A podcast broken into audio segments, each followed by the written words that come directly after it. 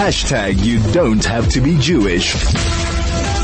So we're moving on. Um, I was talking about, I did tell you that we're, we're, we're going to be talking to, uh, Ryan Blumenthal, who, this is his second book.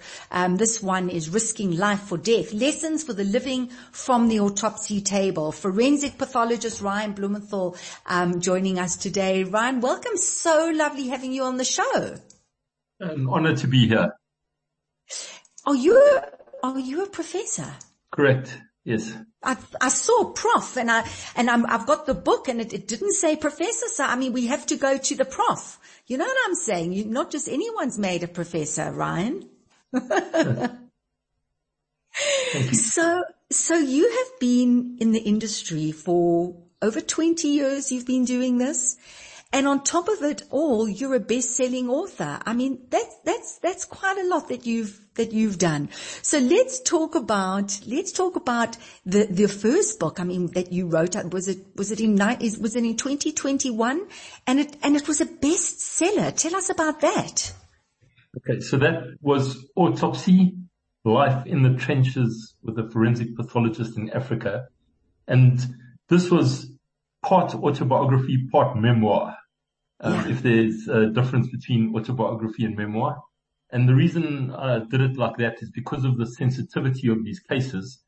I, I thought I would, if I'd written about my own life story, I would not get into too much trouble. Wow. And a bestseller here in South Africa. And, you know, as you said in this book, your life turned around. All of a sudden, people wanted to speak to you. People wanted to connect with you. People wanted to write to you, because we do have this kind of, I don't know if morbid is the right word, but there is this fascination, right, with dying, death, the mystery around death.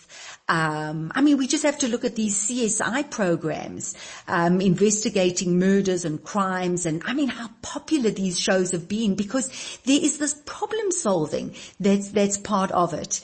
And, um, and so your, your life must have changed quite a bit from having this bestseller and, and yet still continuing to do what you do. Was it, was it a big change for you?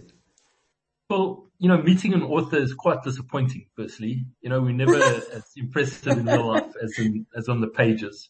Um, I think Anthony Bourdain said, you know, eating foie gras versus meeting the goose that produced the foie gras. Um, oh, something I love like that. that.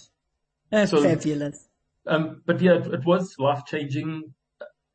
Uh, I'm pleased that Autopsy resonated with so many people. Um, yeah, it, it really, you know, I had access to people that I would never normally have access to, and people were contacting me from all over the place. I think the youngest person to have claimed to have read my book was seven. Um, I got a, yeah, I got a, a photo from C MAX prison of a, of an inmate in his handcuffs, in his orange uniform, that sent me a selfie with my, with my book. So that was quite mm. interesting. And it went mm. all over the world. So I was getting photos from Marion Island amongst seal colonies with my book. Um, so it, I'm pleased that it resonated with so many people. Yeah, so interesting. But listen, you have this, this interesting history. And when I say history, not everyone can say that their grandmother was a butcher. Um, right, Frida. Um, and that you, you have pic- memories of her carrying the, a carcass on her back. I mean, honestly, not any, and not just any, anyone can say that. And then, of course, your grandfather, who you didn't really get to know, was an, uh, an, an actuary. So you've got this combination, right? You've got this person who is able to cut open a carcass and you can be quite methodical about it. And then you've got the actuary, this brain, this working things out, looking for solutions, pro- solving problems. And then, boom, you arrive. And so then you go and you start studying medicine. And it's in fourth year medicine that you realize that you have got this, this fascination for pathology and for, for this kind of pathology. How, how did that happen? What, what was the shift in you? Right. So yes, I'm a thinking man's butcher, just to give the, the, the closer there too. But yeah, I'm the fused genetic material of actuary and one of the first female butchers in South Africa. And I think that was an unusual circumstance, which I mentioned in the beginning of my new book. And yeah, I've, you know, I, I think we, we've all got certain callings in life, and I think this is where I fit it best. Um, you've already seen my bedside uh, manner. It's not the best in the world. So I think best you keep me in the mortuary away from everyone and let me just do my work. So I think that's where I shine. Wow. Hang on. Stay with us. We're going to take a quick break and then let's get into the nitty gritty of what it is to be a forensic pathologist. Chai F M, one oh one point nine megahertz of life. Thank you so much for staying with us. This is the D L Link Show, and uh, I have such an interesting guest on the show today, Professor Ryan Blumenthal, who's a forensic pathologist and author. This is, he's just written his second book, um, his second book being Risking Life for Death, Lessons for the Living from the Autopsy Table. So Ryan, you know, you gave us a bit of an outline of this family, this background, a little bit of about, about your genes and where you come from. And um, studying medicine and then deciding you want to become a forensic pathologist. What does one need to become a forensic pathologist? What kind of training? We've got very strict criteria in South Africa to become a forensic pathologist. There's the diploma of, you know, so you, after medicine, you can do the diploma in forensic medicine, and then there's the masters and there's single exit exams. So Takes, so after becoming a doctor, you've got to do your internship and community service and then specialize. So it's another four years. Wow. So I myself long. studied twenty-three years, um, because I did a PhD after that. So I started in ninety-three and finished in twenty fifteen with all my studies. Sure. That is extraordinary. That's a long, long route. So you're pretty committed. Once you become this forensic pathologist, you've certainly earned it. So, so perhaps, Ryan, you can just tell us what, what, a, what a forensic pathologist does. Brooke, let's begin that even the most primitive culture must want to know about the sudden unexpected death of one of its members, because this could signify an enemy from within or without the tribe. So it's part of our D N A as humans to understand why humans die, especially sudden unexplained deaths. And it also keeps countries civilized because, you know, people get murdered, there's accidents, there's suicides, and people have so many questions. And to get closure, it's an absolutely essential service to keep a country civilized, is a forensic pathological, forensic pathology service. Mm, mm. And, and, Wow. I, I, thank you. I, I love what you've just said, because also what came to mind was it, it means that we as a society care. We care. Well, I mean, one, one can get philosophical about this. You know, we determine how death happens. We can't tell you why death happens. You know, if you want to know why, you'll have to talk to a psychologist or a psychiatrist. I can tell you how they died.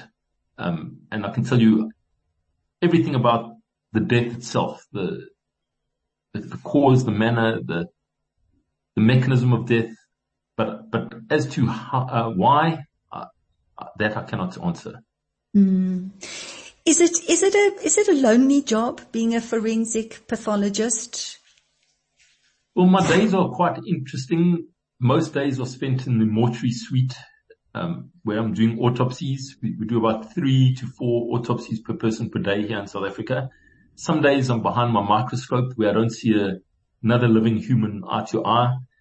Some days I go to death scenes. Some days I'm on top of mountains because sometimes people like to hang themselves on top of mountains. Some days I'm in caves because people like to kill themselves in caves. Some days I'm at mass disasters because, um, you know, we need to be at mass disasters.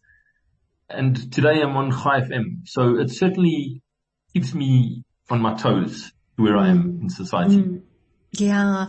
I mean, just what you've said there, I mean, each, each statement is so difficult sometimes to listen to, right? I mean, these are quite difficult things, a suicide here, a death there, a murder there. What kind of mindset does one have to have to approach this in a way where there is a sensitivity? As you've said, you know, people want to know how, and people, so that there can be closure. And so it, it sounds to me like you, you, you, you approach it with a great deal of respect, you know, and this, and this empathy. And yet at the same time, you have to be very clinical, and you have to be, you have to use the, the actuary part of you to solve the crime. Well, what kind of mindset do you well, need? Yeah. Well, firstly, we need the right kind of people in the field. So in South Africa, there's about seventy to eighty of us practicing. These are board certified forensic pathologists, and you need someone with the right stuff. Because to be a forensic pathologist, you've got to have an insight into your community, your mores, your folk ways. You've got to have an understanding of bridge design, road traffic, um, you know, dynamics. You need an understanding of street lingo, gangs. So, so we're like the final catch net for society to find out and answer the questions that what went wrong. We're the, we're the final catch net. Hmm. Do you remember your first case that you worked on when you became a forensic pathologist? Yeah, so that is in my new book. It, it was actually, look, in, in the beginning when you're a rookie, it seems like a mess. It, you don't know what's happening. It just seems like a mess. Um, but I'll, I'll never forget the case. It was a young woman who had recently got married and flown to Mauritius for a honeymoon, and then she suddenly and unexpectedly died at breakfast. And what made this case so memorable was that there was a medical convention at the time in Mauritius, and no one could resuscitate her.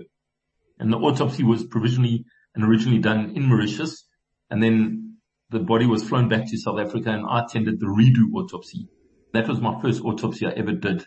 And the reason she died was a pulmonary embolism, a deep venous thrombosis or pulmonary embolism. And the reason she died was, you know, she had just started oral contraceptive pills. She had flown to Mauritius, so she had what's known as economy class syndrome. And literally while having breakfast amidst this medical convention, she died. And this case was so memorable to me because firstly, she was a true beauty. Second of all, she was on her honeymoon. Thirdly, because this happened at a medical convention. Fourthly, an autopsy was done, and this was a redo autopsy. So there were so many factors to my young mind, and it was so overwhelming. Hmm. And I started asking questions, you know, what were the avoidable factors here? You know, and, and I've, I've been fascinated by deep venous thrombosis and pulmonary embolism ever since. In fact, now there's the latest diagnosis for your listeners is a new term called e-thrombosis. So you'll find that the latest journals talk about e-thrombosis. So these are people in the data management industry that sit for hours behind their computer coding. They're at high risk of developing pulmonary embolism and thrombosis. So too other fields such as long-haul truck drivers. And it can also happen in first class. So it can happen in economy class. However, it can also happen if you're flying in first class. So we're all at risk of deep venous thrombosis and pulmonary embolism. And that was my first case. Wow, wow, wow. Just note to self. Keep moving, keep moving. We're going to take a very quick break, Ryan, and then I just want to carry on with this because, um, you know, it is your first case and, and, um, yeah, we'll, we'll get back to it. Stay with us. Chai F M, your station of choice since two thousand eight. Welcome back. I have uh, Professor Ryan Blumenthal on the show today, a forensic pathologist and author. We're talking about his new book, Risking Life for Death. Um, Ryan, you were talking about your first case, this young woman who had just got married and she, um, she died, um, in Mauritius on her honeymoon, um, at this conference with all these doctors. Now, when, by the time you did that autopsy, so the question is this, when, when, when there's a crime scene, you go and you look at the crime scene and you're looking at everything. Here you've got this woman's body. And you perform this autopsy. Did they have any idea before the autopsy, before what had happened to her, or was it when when you worked on her that you were able to identify it? In, in other words, how long did it take? Well, yeah, this was over twenty years ago, so the, some of the details are a little phasey. Yeah. However, I mean, the, the philosophy here is, look, if we firstly we, we don't know if if it's a crime scene, we call it a death scene, because Um, you don't know if there's a crime that's been committed or not. So we go in with a totally open mind. It's a, it's a death scene. And then later it could turn out that this is actually a crime. So what makes the mindset of the forensic pathologist so unique, you know, what is easier, saying like, here's a puzzle, solve it, or not knowing that you that there's a puzzle there in the first place? So, for example, someone could be presented to us as a as a heart attack or as a pedestrian vehicle accident. And on the face of it, you can assume that this is a heart attack or pedestrian vehicle accident. You know, this could be a crafty murder. So we've always got to have a very high threshold of suspicion uh, when entering a case. Right.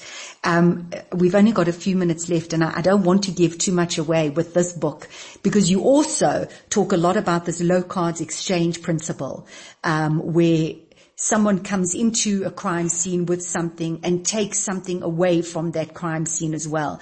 And you cover that extensively in Risking Life for Death. Um, very quickly, Ryan, before we say goodbye, why do you think it's relevant for people to know this?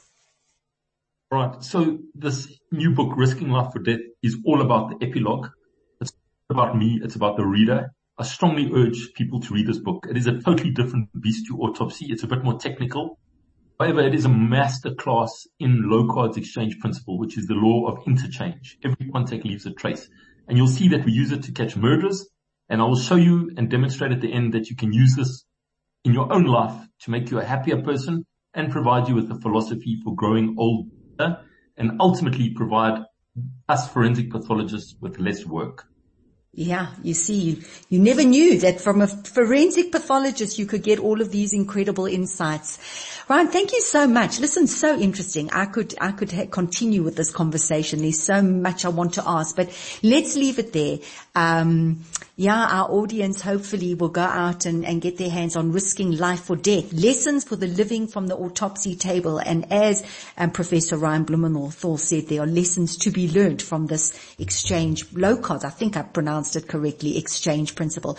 Ryan, thank you so much. It's been wonderful having you on the show. Thank you for having me. I'm presuming that the book is available at all bookstores at the moment?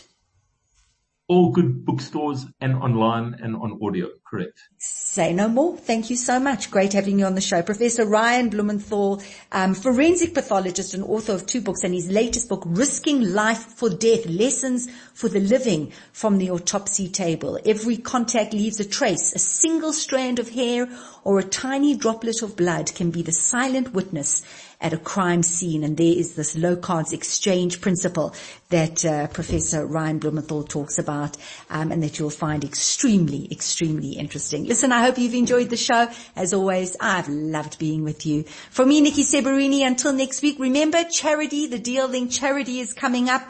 It's going to be phenomenal. It's going to be marvelous. Remember, you can take part. So until next week, take care and goodbye.